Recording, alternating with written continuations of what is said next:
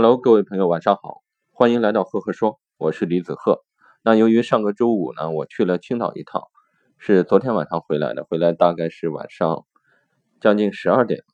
这几这几天呢，我去见了一些朋友，然后呢，也是我们海行者组织了一次行走，所以说耽误了呃几个小故事的一个录制。今天晚上呢，我会给大家分享三个故事，把这三个故事呢，及时给大家补上。那由于我在这个去青岛期间啊，不小心着凉，所以说今天晚晚上的嗓子可能声音不太好，所以请各位不要介意。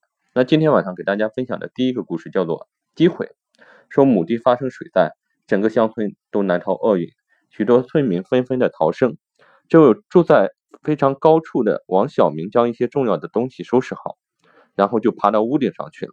不久，大水经过屋顶。大水经过屋顶，刚好有只独木舟经过。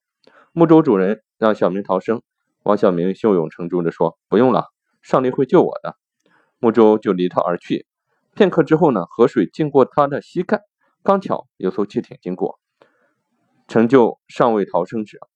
救护人员让王小明上汽艇逃生，王小明则说：“不必了，上帝一定会救我的。”汽艇只好到别的地方进行。拯救工作。那半刻钟之后呢？洪水高涨，已经达到了王小明的肩膀。此时，有架直升飞机放下软梯来拯救小明。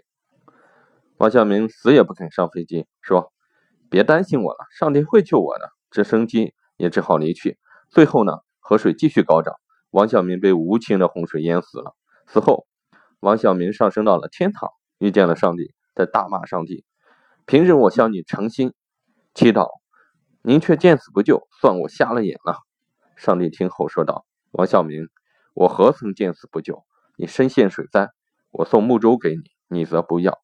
我以为你嫌弃，改派了汽艇给你，你也不接受。最后还以贵宾待你，特派直升机去接你，你又不赏脸。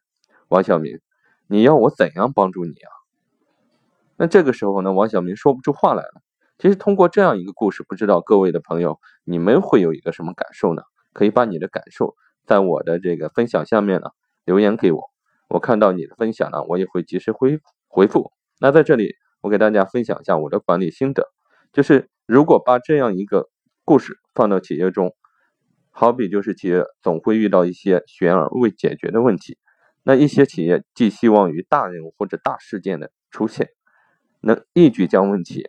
消灭掉，而忽视了面前那些小契机和小人物的能量，结果问题一拖再拖，终于无法挽回。好，那个我的所有的分享都是一次性录制，可能中间会有一些小的，就是不是那么通畅的地方，也请各位理解。欢迎大家收看赫赫说，应该说收听对吧？欢迎大家收听赫赫说。如果你喜欢我的分享呢，想看我更多原创的分享。可以关注我的微信公众号“李子鹤木子李木心子赫赫有名的赫”。好，接下来我给大家分享第二个小故事，这个故事就到这里，谢谢。